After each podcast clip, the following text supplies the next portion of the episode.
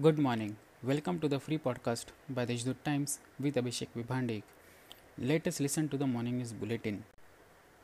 The meeting convened after the Brahmagiri excavation case, which is the source of river Godavari, emphasized that there would be no further environmental degradation.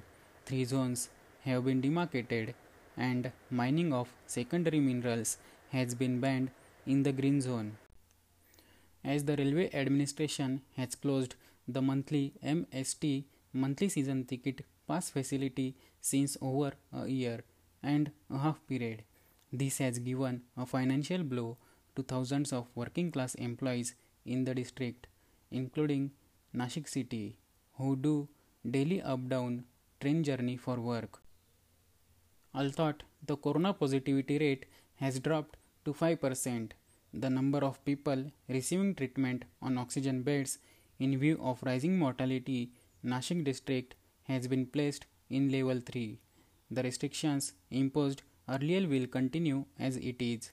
If the situation improves after the next week's review, the restrictions will be relaxed by including Nashik in the second phase, informed by District Guardian Minister Chhagan Bhujbal. Even thought Corona's second wave influence has shown decline and brought some relief, as the third wave is likely to be dangerous for young children.